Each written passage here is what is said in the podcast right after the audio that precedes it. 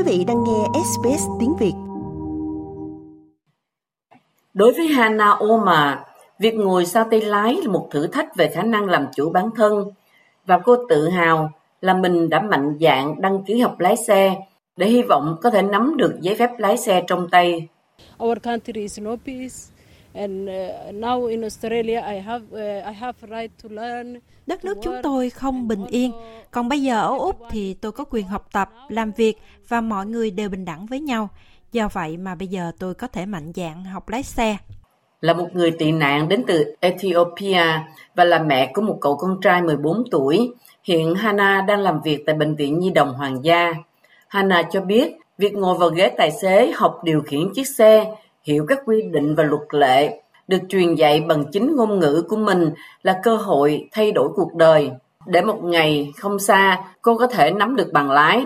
Cô là một trong số ngày càng nhiều phụ nữ nhập cư và phụ nữ tị nạn tham gia vào khóa học lái xe kéo dài 6 tuần tại một trung tâm cộng đồng ở nội thành Melbourne. Natasha Ludowijk là giám đốc phát triển của cộng đồng Karen Bush Adult Education cho biết việc cung cấp các khóa học lái xe được dạy thông qua các ngôn ngữ là giúp phá bỏ các rào cản văn hóa và kinh tế xã hội mà các phụ nữ này có thể gặp phải.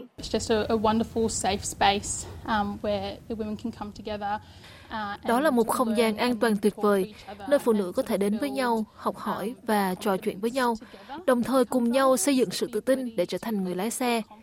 Việc họ cảm thấy tự tin và an toàn khi cầm bằng lái trên đường kiếm việc làm, mua một chiếc ô tô là điều thực sự quan trọng đối với nền kinh tế của chúng ta và họ là những người tham gia tích cực vào đó. Khóa học này gần đây đã được chính phủ Victoria trao cho một khoản trợ cấp nhằm hỗ trợ phụ nữ trong tiểu bang. Bộ trưởng Phụ nữ Victoria là Natalie Hitchens cho biết đây được coi là một phương tiện đầu tư và tiềm năng của những người tham gia, mà mỗi người khi vào lớp học đều có hoàn cảnh cá nhân riêng của họ. Loại chương trình này mang lại cơ hội kinh tế, đồng thời cũng phá vỡ các rào cản của sự cô lập. Việc những người phụ nữ này có thể lấy được bằng lái có tác động to lớn đối với cộng đồng địa phương và gia đình họ,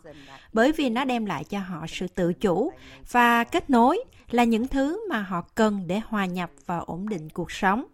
Đây là sự khác biệt lớn bởi vì nó được thực hiện thông qua lăng kính văn hóa và ngôn ngữ, đồng thời cung cấp cho họ nguồn lực để học những khóa học đó. Học lái xe có thể là kỹ năng thực tế nhất được dạy trong chương trình với sự trợ giúp của phiên dịch viên, những người tham gia cũng được dạy cách giải quyết những thử thách xảy ra trên đường, cũng như những vấn đề liên quan đến việc làm chủ một chiếc xe một cách đúng luật và an toàn như thế nào. Bà Ludo White cho biết điều này bao gồm những kiến thức cần thiết khác như cách xử lý các thông báo vi phạm cũng như mức độ phức tạp của các khoản vay và bảo hiểm đối với những người mua xe lần đầu.